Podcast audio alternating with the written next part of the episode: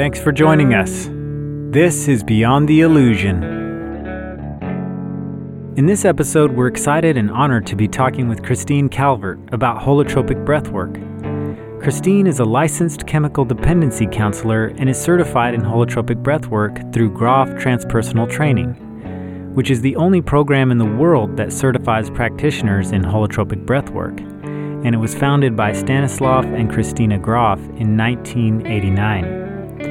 Now, you might be asking yourself at this point, what is holotropic breathwork? And who is Stanislav Grof? Well, let's start with Stan Grof. He's a well known researcher and academic that developed a holistic approach to healing and therapy. He has a ton of credentials and a bio that just goes on and on. He's written several books and is quite a prolific character. Rather than listing his whole bio out in detail, instead, I want to read you a section of his bio that's listed on stanislavgrof.com. Dr. Grof's early research in the clinical uses of psychedelic substances was conducted at the Psychiatric Research Institute in Prague, where he was principal investigator of a program that systematically explored the heuristic and therapeutic potential of LSD and other psychedelic substances. In 1973, he was invited as scholar in residence to the Esalen Institute in Big Sur, California, where he developed with his late wife Christina Grof holotropic breathwork, an innovative form of experiential psychotherapy that is now being used worldwide. Now that you know a little more about Stan Grof, let's go to the conversation with Christine, where she's going to fill us in on what holotropic breathwork is all about. I mean, I looked it up I looked it up online. I mean, I had an idea, but then I was like, oh, what's the official definition? And it said moving towards wholeness, which I love that definition. Mm-hmm. I'm like, yes, that's what all the types of you know methods that I like to use. Um, I want to move towards wholeness, and in fact, I feel like the idea of the illusion is the illusion of separation, and so I love that this is about bringing wholeness. Mm. But I would love to hear from Christine how you know how you would describe what holotropic breath work is for someone who's never heard of it? Yeah, I mean it's it is kind of an interesting combination of words because there's so much, which is great. There's so much breath work, you know, different modalities um, that use breath um, in a very useful way to expand consciousness. So this is this is another one of those methods. And um, yeah, as you said, holotropic Stan Stanislav Grof, the co-creator of this work, um, uh, coined that term, and it you know it essentially um, is an expression of of what the work is intended to do, which is to you know um, bring us back to our own uh, kind of the rediscovery, I think, actually, uh, of our wholeness. And um, the means to do that is through, uh, you know, lying on a mat with your eyes closed. Um, we play music, and it uh, it has kind of a certain evocative um, trajectory to it, and the whole idea of the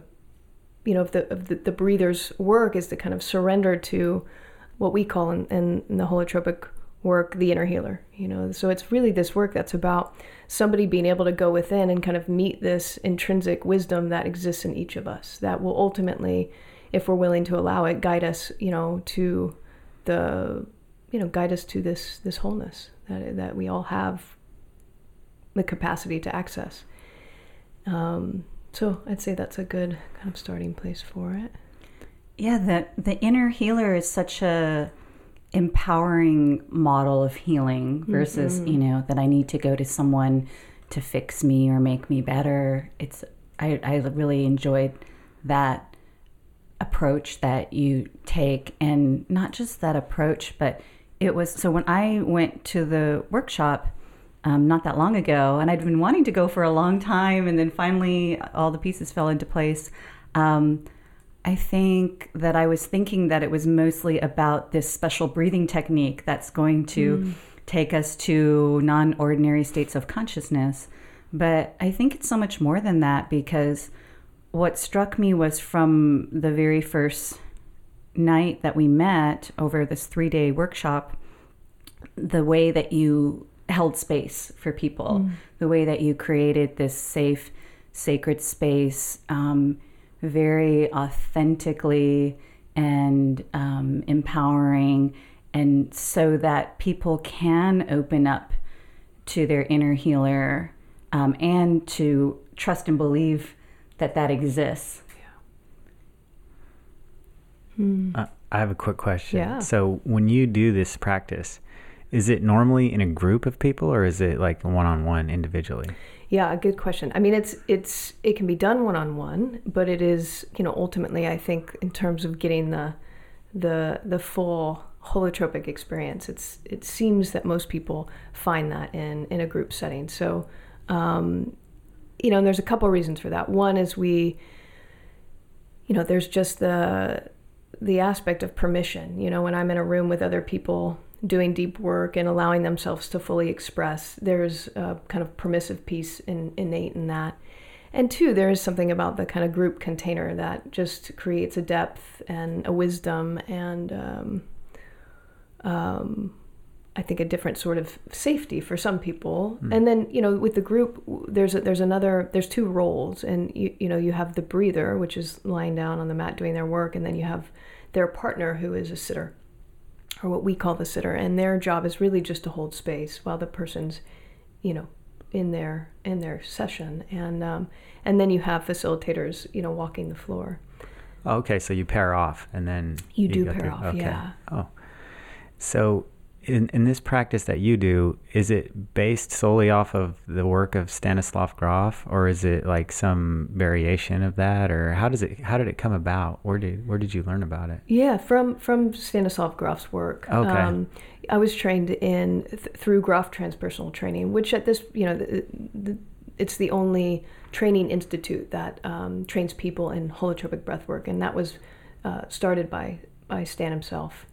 Um, and you know, I think if we were to ask him, you know, where where did this come from? Did you develop it? You know, he, there's a humility in knowing that so many of the parts of this practice come from a lot of ancient wisdom and lots of other traditions. You know, we're feels in some ways like we're just kind of borrowing from, you know, from the the wise and you know, breath as a means to expand consciousness has been you know happening for as far back as we go when we look at spiritual practice or you know, this idea of um, kind of space holding, you know, and circle circles and um, using, you know, music to support healing states of consciousness. I mean, this is not new. These are not new technologies. So we're kind of borrowing those sacred technologies and, and bringing them in. Um, and a lot of the development of this modality in particular really came from his understanding after working with hundreds of, of um, patients uh, under the influence therapeutically mm-hmm. uh, of LSD.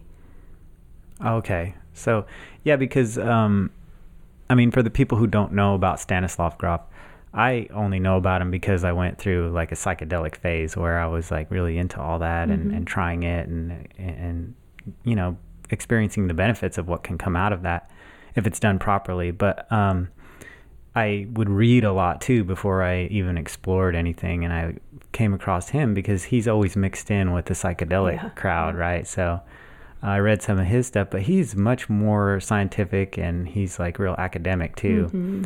And uh, I think he wanted to see if he could kind of replicate what was happening with the psychedelics, but in a natural way, mm-hmm. because people had described like, oh, I can achieve those states too, and but I don't have to take something. And um, I always thought that was really interesting. But when I was, I went to a, a this is kind of a side topic, but mm-hmm. when I, I went to a, a, spiritual meetup one time, it was just for guys, and it was like a, it was more like a retreat, I guess. And they did this, but they didn't call it holotropic breath work. Mm-hmm. They just told us to like lay down. We yeah. didn't pair off either, and they the guy was like guiding us, telling us what to do, like increase our breath. And I, it's kind of hard to remember exactly, but then they started playing this like, you know, tribal drum music. Mm-hmm. And then he, some people like really felt, some, I, and I was one of them. And mm-hmm. I was like, wow, you know, I've taken a lot of drugs and that never happened to me before. Yeah. And so it was really powerful. But I think um, it could have had more of an impact had they said like, oh, you know, this is for healing work mm-hmm. or this is mm-hmm. like maybe could help you with this or that, but it was just like lay down, we're going to do this, yeah. you know, and I didn't really we didn't really get any, you know, information prior to that about sure. what it was all about. So, but I do remember that happening. Yeah. Yeah. Yeah, it's interesting. I think one like what what you were mentioning, you know, about the the workshop space and the setup is is really important. You know, at least from a holotropic perspective, you know, the the setup of I mean, really any deep expanded state work, um, you know, is done in a way where there is the um, the preparation, the session, and then integration. You know, it has these kind of three components. And at least, you know, what I've in talking to a lot of people in the in the West, we tend to put a lot of emphasis on just the session work. You know, where we just kind of dive in, you know, have our experience and leave without a lot of context, oftentimes, and so it doesn't, you know, at least in my experience, doesn't then have the same uh, ability to really integrate into my being in a way that's really useful. It kind of becomes something similar to like a dream. I you know, acknowledged having instead of like really being able to kind of, um, you know, soak the most out of it because these are incredible gifts coming from the psyche, you know. Um, and so we really make sure to have this this kind of context, this setup where there's the preparation where people come in and you know we kind of establish a container together and we talk about what we're doing and why we're doing it and, and give a little bit of theoretical background and a little bit of um, just conversation about types of experiences and what possibly to expect, even though that's a bit hard to speak to. But just it's a bit of informed consent too. And then and then there's the session work. But then we also spend quite a bit of time on the integration side as well, which is always feels really important to me, you know, with this kind of stuff.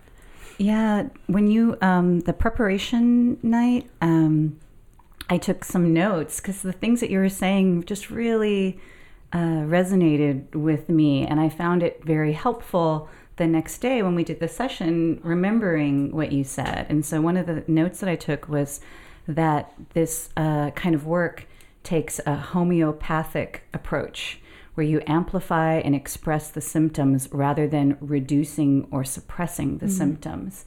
And that's incredible because, you know, I think that's not approach that's often taken in any kind of mainstream type of um, healing. And, um, you know, I'd love for you to talk about that more. Um, I just wanted to say that during my session, when it was my turn to be the breather, um, there was a point where, and, and I had I had a very um, super conscious, ecstatic experience where, because um, some people, I think some people will go into the subconscious and clear out lower shadow stuff, and then some people will go into the superconscious and have kind of um, those types of experiences, and that just happened to be what I had. But there was a part of a, subconscious time um, where somebody was just talking behind me, and my normal approach would be, you know, and I found myself getting annoyed and my normal approach would be to talk myself out of that and be like, no, mm-hmm. that person just, you know, that's their experience. Let them have that. Um, and that's what I do all the time. So it's just so normal for me. But then I remembered your words and I was like, no, I'm supposed to amplify my annoyance. Yeah. So, like, I was like making it bigger and bigger. And it was so strange because I never do this. I just made it huge. So it was like so overwhelmingly frustrating that I just screamed like a primal scream, which I never mm. do. And that was incredible. It was so powerfully freeing. As soon as I did it, just all of that washed away, and just this huge smile came over my face, and I felt so happy. And even after my breather told me he said, It's funny, I was feeling that same way about the talking. And he said, When you made that scream, it washed away my annoyance. Mm. It, so I, I, think there's something about um, these two roles and how we're mm. all, not just even the two roles of the sitter and the breather, but mm-hmm. the whole mm-hmm. group, we're helping each other and it's kind of shared clearing and healing that yeah. we're doing on different levels. Yeah. But I'd love, love for you that. to talk more about that homeopathic approach because I do think that that's such a big piece of why this work is so powerful. Yeah, I, I, want you to talk about that too, but actually, I have a question for you first. Did you actually really scream out loud? I yeah, can you imagine? I, yeah, I mean, no, I can't this imagine. was like a piercing curdling scream Yeah. that I'm sure shocked the heck out of everybody, including myself. But then, I mean, seriously, the joy that was behind that mm-hmm. was it mm-hmm. just rushed right in, and there was this huge smile and just so much lightness of being that all of this little annoyances that happen every day that I sort of talk myself out of, but it doesn't really go away, was able to wash through that. So Oh, I that's amazing. That's what's happening Uh, to do, us do you a have lot. that kind of thing happen a lot in there? We do. Really? Yeah, it's a bit. Um, it's a bit of a pandemonium in there. actually. Oh, okay. Yeah, it Yeah, can be pretty intense. Because when I was telling you guys about what happened to me, I was there were only like there's probably like 40 people in there, and only like two or three were having real experiences from what I could tell. And mine was like I felt like all this electricity coming through me, and I was like arching my body, and like I felt and I felt weird because I wasn't like, screaming though, but. um, but yeah, okay, so Come it does get kind of kind of wild in we there get a little wild, yeah. Oh, that I mean, awesome. it's really, it's you know, like you're saying, it's so it can be so freeing. You know, one of I, I've I remember uh, listening to Stan.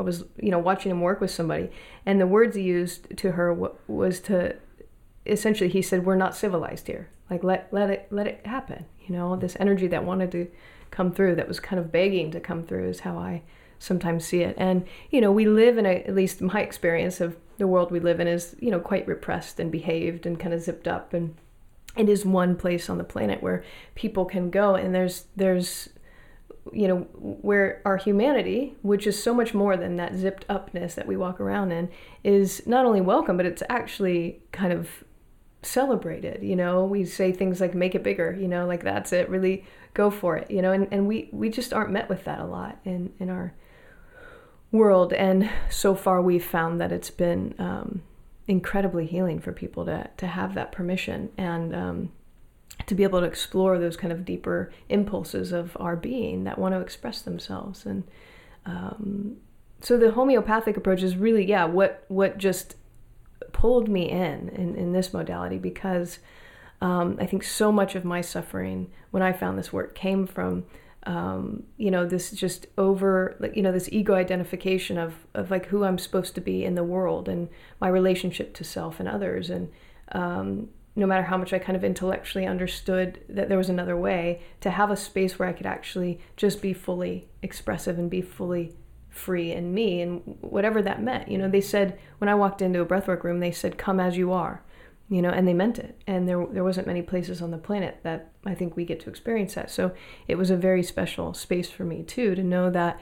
And then and then to speak more to the homeopathic approach it, it's like also giving you know saying to you inherent in that um, that there's nothing wrong with you and there's nothing to fix here. And that if there's anger or there's deep grief or there's you know rage or um, whatever that is in there that there's nothing wrong with that and that we can invite that up because the symptom in our you know system here is the beginning of healing. It doesn't it doesn't equal pathology. And that's quite a different approach at least from the the clinical approach that i was raised under as a clinician you know? Yeah, because if you're constantly saying that, let's say anger, for instance, if if anger is wrong, then you are suppressing it in a way, and you're just bottling it up and maybe even making it worse. Yeah. You know, by accepting that that's part of us, I think you're right. That is the first step in healing. Is just saying like, yeah, this is here. This is a symptom, like you said. yeah and um, yeah, we, we all have those things in us, and uh, you know, it's we do live in a place where we're, it's a highly suppressed society, you know, in many ways, you know. I'd love to hear more about how you came into this work and how, yeah, how did you find it? And Yeah, I um, you know, it kind of found me. I, I is how I see it sometimes because it feels like such a um, a blessing to have just come into contact with it. I was living in a small town about two hours from Austin, uh, Kerrville, Texas, and I had come there from Los Angeles, and I was just seeking, um, you know, seeking healing. I was in a place in my life where I was uh, coming out of an, an addiction, and uh, I was uh, had this just fury in me in terms of like seeking and um, needing to find something um, to handle this internal experience, which was really painful at the time. And um, I'd been doing a lot of work on myself, a lot of kind of therapy, and you know I'd done some twelve step work, and I had you know done a lot of meditation and kind of explored different things there, and that was all very useful. Um, but it just kind of felt foundational in a way, and there was still this this longing, this kind of yearning for something that I couldn't, you know, that I didn't understand. I couldn't have articulated that at the time. And uh, I had a friend who was actually just finishing the training. The, the holotropic training is actually pretty extensive. Um, and uh, was finishing that and was kind of starting to invite. And this was Kerrville, Texas, 15 years ago, which, you know, 15 years ago, there was no meditation groups. We had to drive to Austin to join like a group to meditate. Um, you know, it was really kind of, there was a lot of Christian influence, which was fine. It just, some of that didn't totally resonate with what I felt I needed.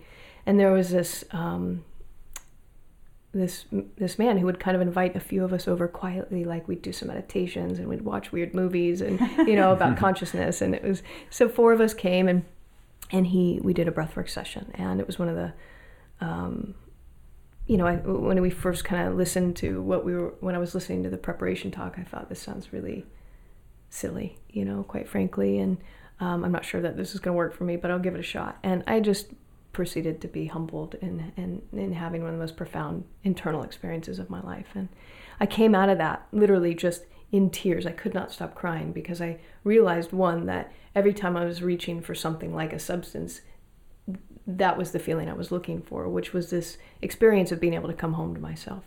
It didn't necessarily look pretty and it didn't necessarily feel good. It wasn't necessarily comfortable.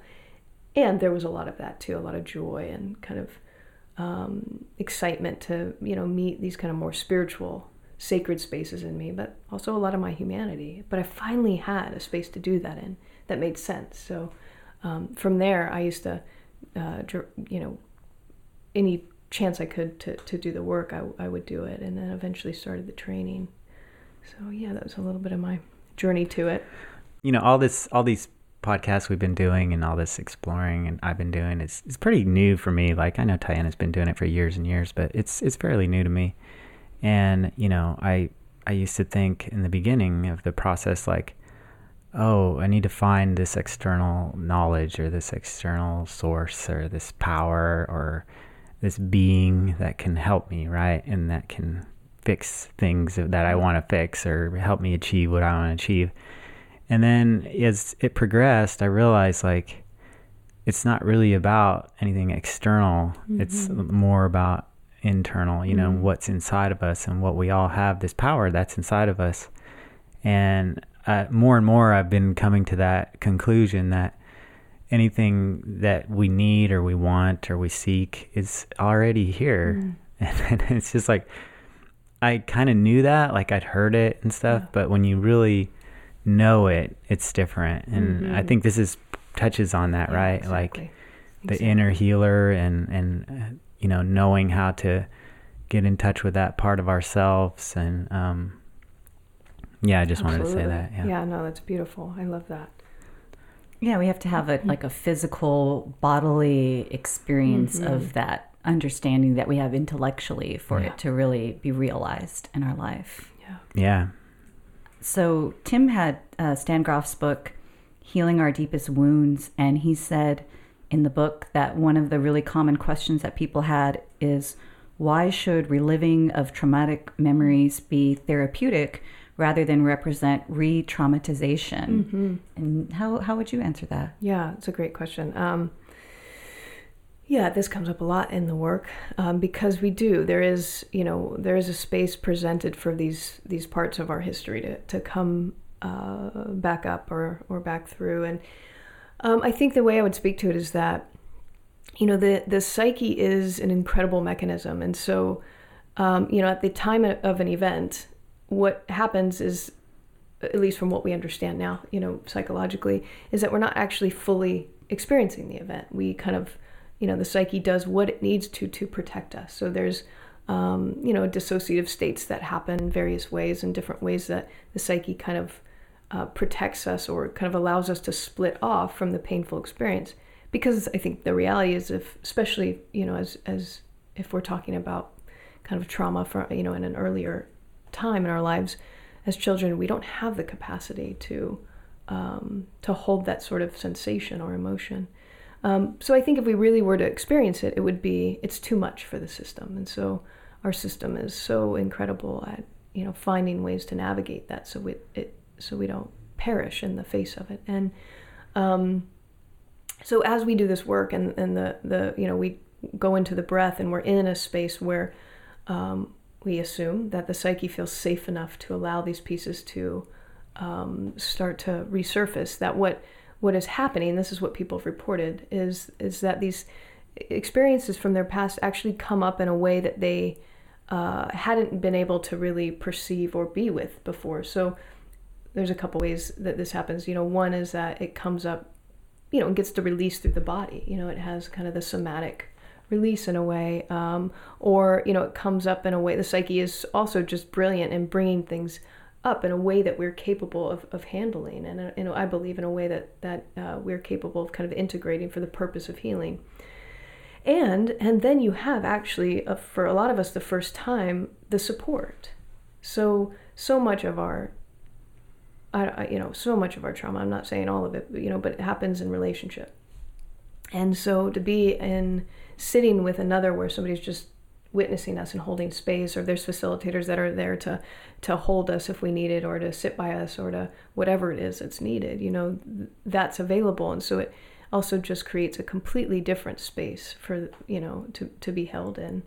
Um, and so what people have shared is that while they were maybe going back through like a um, you know a traumatic experience and it was it was coming up for them. It was so different one to be in their adult body and, and experience it from that perspective or if they were really regressed and feeling like they were in a childlike state the what made the biggest difference was that they there was somebody there to witness them you know or there was somebody there to hold them or um, to hold their hand or whatever it was that they needed. Um, essentially that they were not alone. And so there's you know what Stan has has said over and over, and we've certainly witnessed it. Is it's very different to be held in an ordinary state of consciousness versus an expanded state of consciousness. So when we're held in these deep states, um, you know, again, what people have shared is that it just it kind of penetrates their being in a whole different way, and it allows for a whole other kind of capacity for healing to start to happen. It's a phenomenon. I don't pretend to understand it by any means. But so when some of these um, pieces from the past that we might call trauma, you know, that our system um, perceived as as threatening and traumatic, um, we we you know one get to go through them uh, in a way where uh, we're just held and supported. Um, and two you know it's this work is so much about trusting. If, if if we say it is about trusting the inner wisdom we also then believe that if it's coming up it's coming up because it's ready to heal. So just whole, you know having that context in and of itself um, you know allows us to really trust those pieces even though they might be difficult um, to, to go ahead and present themselves to us.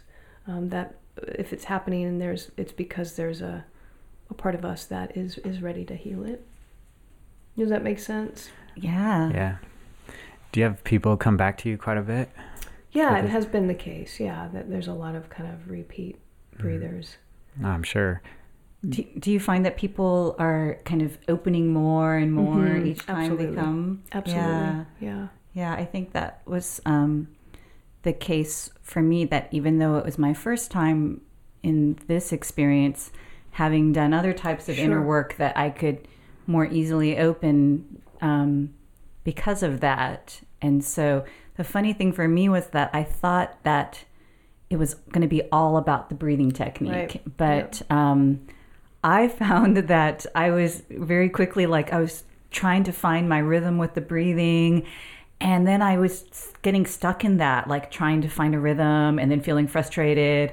Um, and so then I just totally let go of focusing on the breath at all and was just kind of following the energy and the rhythm and then it totally brought me there mm-hmm. and so I, that's why i really do believe that there's so many components that you guys did so well that create this you know it's it's partly the breathing it's partly the music it's partly the preparation mm-hmm. it's um, partly having someone watching you as the sitter. It's it, it's partly hearing everyone else Yeah. expressing and recognizing, oh, I'm not the only one, like you said. Right. Um, so there's so many pieces that all together just make this beautiful container for our inner healer to emerge.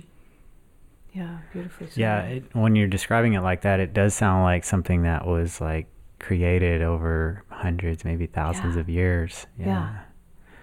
Know. and we're missing that in our culture now you know like i, I like I, I get that it could also work just one-on-one with a practitioner but i do at least for myself i, I got so much value out of the group Sure.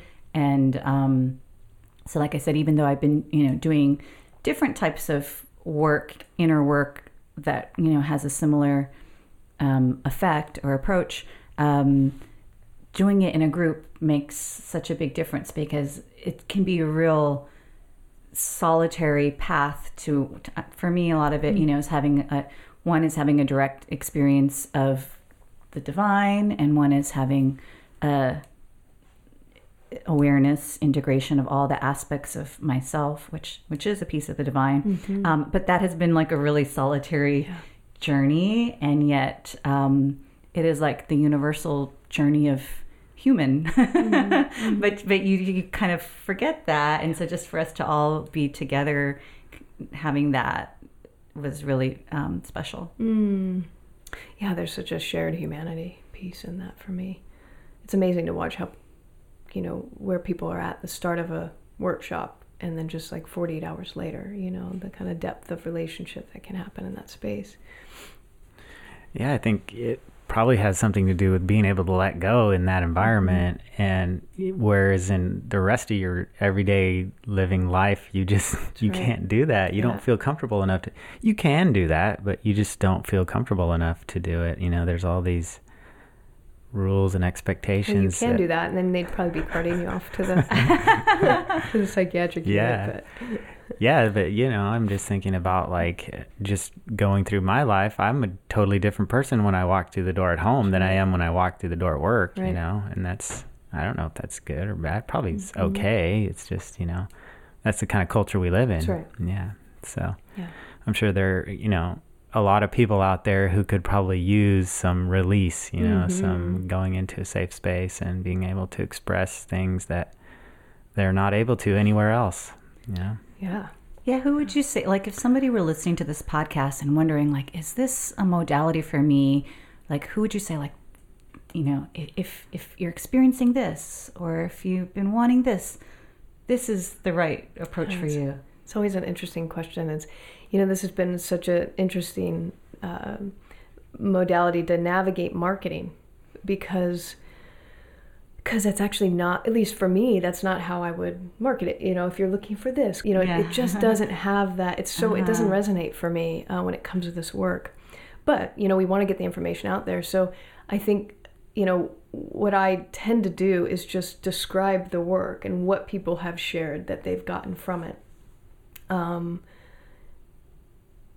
because I, we're also very careful not to guarantee anything you know Yeah. i mean we have we're like stepping into the most mysterious territory uh, that that that we know which is the the human psyche and um, so you know my approach is generally just to share about the a little bit of the theoretical framework and um, and then maybe a few things about what people you know themes that people have shared about you know this kind of connecting to um, you call it kind of super super con- consciousness. Um, so like you know connect, this connected connection to the sacred down to you know being able to work with some of these um, trauma pieces to um, you know just working with our emotional landscape in a, in a whole new way. Um, people who are just simply interested in what it even means in their own being to experience an expanded state you know and a lot of us don't know what that actually means besides with the use of a substance. Um, you know people have shared a lot about the community aspect of it. Um, so i think there's you know there's a lot. There's there's also the perinatal piece that can be brought in for some people. You know there's been a lot of work stan talked a lot about um, this capacity we have in this work to kind of also heal not only our biographical like what happened from birth to now but also kind of go into deeper aspects deeper roots like the perinatal experience. Um, so it's vast, you know. And I think if that sparks something in inside of you, um, you know, and it, to me, that's the inner healer. You know, saying, "Cool, let's do this." Thumbs up, and um, you know, we have people who will sign up and last minute they cancel or um, and we just totally trust that that's exactly what they needed. You know, I have no no qualms about it because I, again, even when it comes to sign up and whether or not this work resonates for them, it feels like you know it has to be the inner healer guiding that process. Do rather you, than kind of like a fancy marketing or, or advertisement sure. theme, you know, so it's, yeah. it's tough to. Yeah, I didn't mean to like make it sound like that. I meant more kind of just, um, f- yeah, so that if people were trying to relate to this work and understand yeah. no, if it was the I right fit for yeah. them. But um, but yeah, I, I, thought your answer was really great. Um, and oh, so I was wondering then do you ever have people that leave in the middle of the because you were talking about how people sign up and then don't show up and i was imagining that maybe sometimes people would be overwhelmed and just yeah. kind of like pick up and yeah, it's haul it out of there. Question. I think I've had it happen maybe once, mm-hmm. you know, mm-hmm. or a couple times. Sometimes what happens is that they go through the, the, the intro talk and then they get really sick that night. You know, uh-huh. like something really does come mm-hmm. up and it, and they, they just can't come or um, uh, sure, we've had a couple of people say, "Look, I, I this sounds great, and I just don't think it's my time." Sure. So mm-hmm. we just give them a big thumbs up for that, you know, just for listening, because I think, um, yeah, it's it's it can be really beautiful, ecstatic work, you know. For, it can it can really bring up that just open, joyful, um, expanded place in you, but it can also be challenging. You know, I think when we've spent a lifetime kind of compartmentalizing to survive, you know, it's it's interesting to then step into a space where we start to unlock those compartments a bit. You know, we never know what we're going to find. Do you find that um, the energy the group kind of influences? So, like, oh, this group, it's mm. mostly all the the deep wounds, and or you know, because as someone is kind of expressing anguish and pain that maybe it's triggering the other people in the group and then as this person over here is accessing a really ecstatic state that maybe it's and they're laughing and something that that's affecting the people around them or does it seem to not really yeah it's a good question I, I, mean i think sh- sure there's that kind of collective inner healer too that's working but um, you know i think what we've seen on the floor is like someone will let out a scream and then you know if there's like five other people who have been holding that in it's like now okay. you know time they, they just feel like they have permission or you know somebody's deep cry can really evoke then that in another or sometimes we'll get a giggle that just goes like a you know throughout the room for a while and so I, th- I think there's certainly some influence you know and so you're the person that's kind of walking around mm-hmm. and making sure everything is yeah there's usually a few of us kind of walking around okay yeah. yeah yeah, because I remember that part. Like someone came over and touched me, mm-hmm. you know, and it wasn't anyone nearby me. It was someone who was walking gotcha. through. Yeah, mm-hmm. it's um, it's an ex- it's an interesting concept, you know, because like you were saying, when when you do psychedelics and you know you go to the edge there and you have a profound experience, sometimes it's pretty scary, mm-hmm. you know, because there's stuff. You're you're right. There's stuff in there that you didn't know was going to come up or you weren't thinking about or you were actively suppressing without realizing it.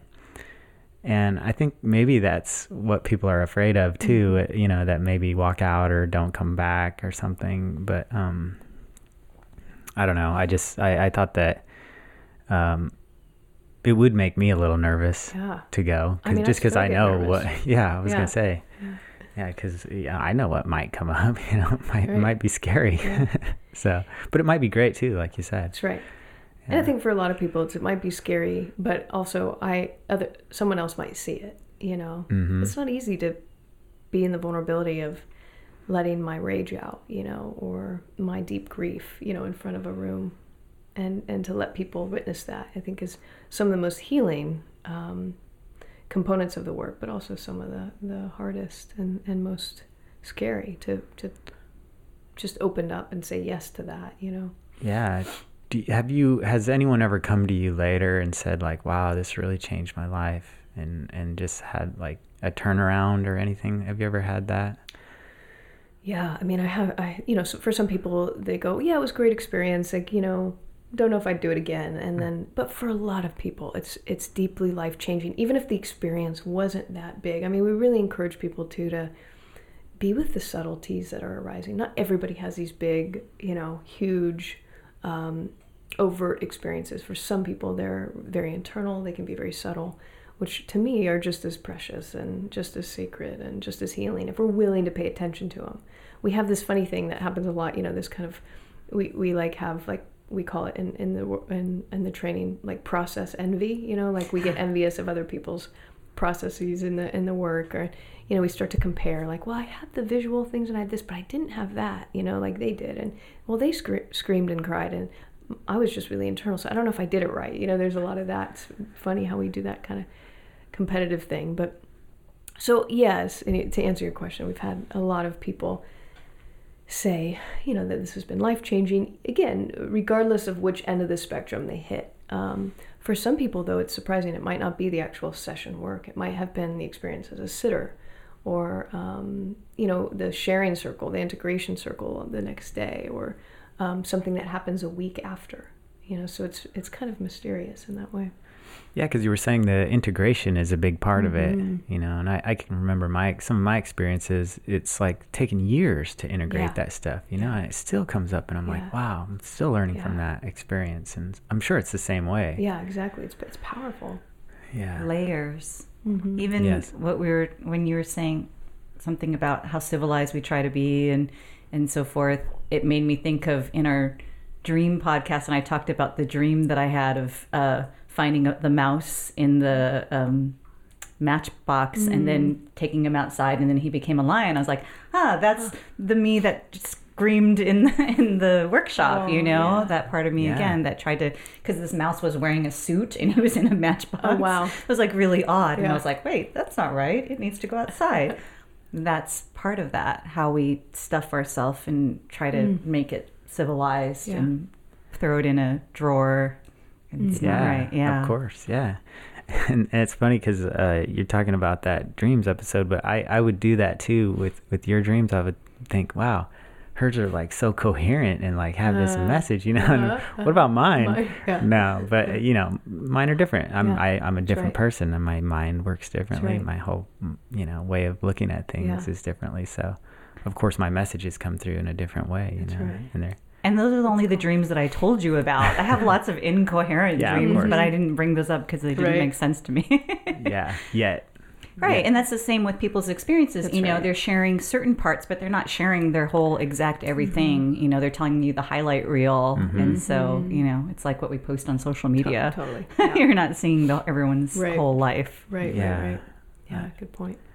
I always thought people should post more bad stuff, right? You know? Like, like t- even it out, uh-huh. make us, you know. But I, but they won't. I mean, I wouldn't. I, I, mean, you can see it two ways because, um, oh well, we already see all the bad stuff yeah, from regular news, and so you know, to see just people's special yeah. happy moments can balance it out. From it depends on how you look at mm-hmm. it. That's true. Mm-hmm. Yeah. What? So you mentioned the perinatal stuff. Um, which I didn't have my own personal experience of that mm-hmm. in in the holotropic um, breath work, but um, I noticed it a lot in um, the book, Stan Grof's book. So, is there the idea, which actually I believe this, that um, just being born is a trauma? There's the that everybody experiences trauma through being born, and and so that's why that comes up a lot, yeah. or so it doesn't have there didn't have to be any complications or anything. It's just right. going from this expanded state into this confused, limited state mm-hmm. of being feeling like you're disempowered and not knowing how to be in this world.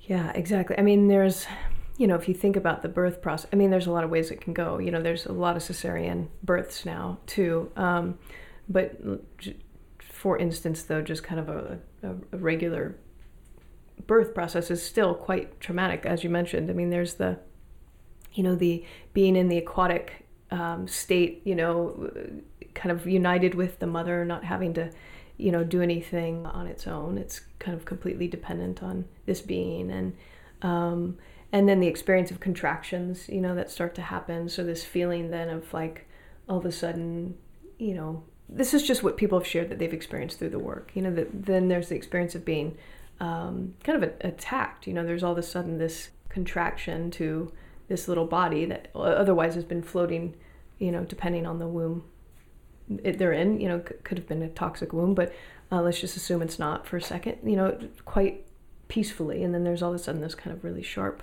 experience that comes in uh, sensationally and then you have the you know the the birth canal which is you know smaller than the baby. So it's this kind of fight for life literally you know and you can't once you start that process once the fetus starts it cannot go back you know.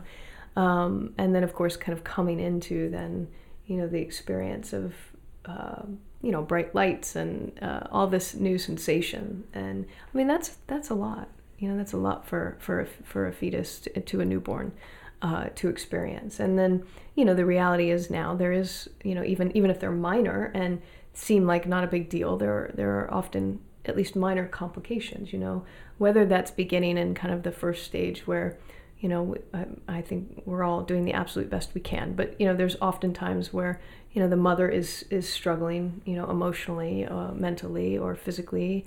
Uh, maybe they're not in a very supportive environment. Maybe they're just kind of terrorized by fear um, you know, maybe their nutrition isn't great, things like that. So just even, you know, from that space, the the fetus is kind of having the same, you know, is also getting then the transmission of everything the mother is going through in that space, and then down to, you know, the whole birth process, and then whatever happens right after is also a very tender time. So. Um, so a lot of people have experienced kind of reliving parts of their birth um, and the point of that is is too. I mean, there's a lot of different ways to talk about this, but that often we're born. You know, we take on a lot in that time too, from what people have shared. Like, for instance, you know, this idea of kind of codependency. You know, this relational pattern where we're always kind of, to keep it simple, constantly like feeling responsible for another.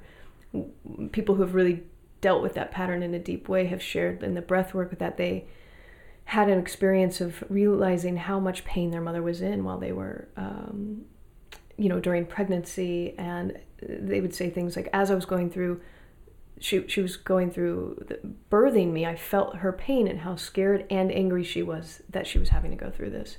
And I realized that I, I had taken care of my mother my entire life. And so we're born anatomically, but we're not always born emotionally. So when people get to kind of relive this, there is a rebirthing of self that gets to happen, and so they can, um, you know, and then and then hopefully what often comes with that is the psychological death and rebirth, where they, you know, some kind of false part or you know of, of the ego gets to shed or dissolve also in that process. So they get to come out, you know, in a, in a new space. So.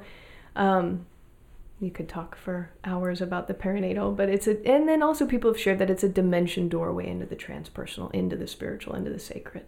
So oftentimes there'll be a big birth kind of piece, perinatal piece, and then it kind of launches into um, the transpersonal realm or the spiritual realm or the realm of the sacred. That's beautiful. Yeah. I, I don't think we ever really think, you know, because we can't consciously remember our birth right. and we think like oh well there's yeah. nothing there to mm-hmm. explore mm-hmm. it's a it's an incredible template i mean when people really get connected to it what what i've heard a lot is um, they start to realize that not only was their biographical experience from birth to now or early childhood uh, experiences the template for a lot of the patterns in their life they actually often find the root of it in the in the in the perinatal when they can kind of reconnect with it uh, in work like you know breath work or otherwise. So it can be really powerful. Because as a hypnotherapist, I do a lot of past life regression, and sometimes mm. people are really afraid of that they're going to go through death.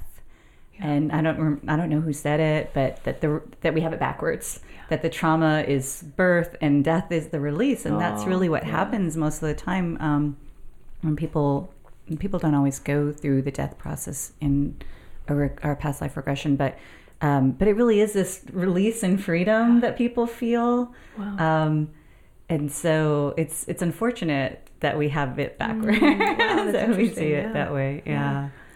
yeah. Is it is it kind of seen as like a pathway maybe to this consciousness that's outside of our like physical body?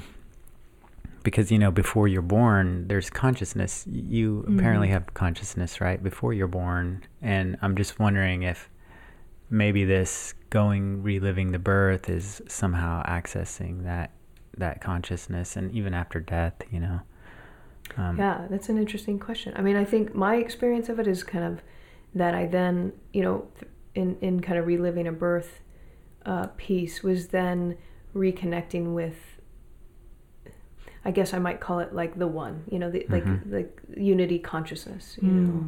Um, so I, I, I mean, I would say, yeah. so you have had that experience I have, yeah. okay And I've had it a few times, and it, it actually always comes differently. You know, it's like a different kind of layer aspect of that.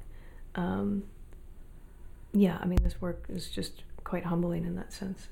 yeah i'm sure Is there anything that you wanted, you know, you wanted to make sure that people knew about this work? Um, any aspects that we haven't touched on that are important for the uninitiated or unaware to kind of know about it? Yeah, I mean, I think the part to me that always feels worthy of emphasizing is, um, which we've already talked about, but is the is the the kind of uh, emphasis on the inner healer and how important that seems to be for people in their healing work. That, um, you know, I don't know about you guys, but I spent a lot of time.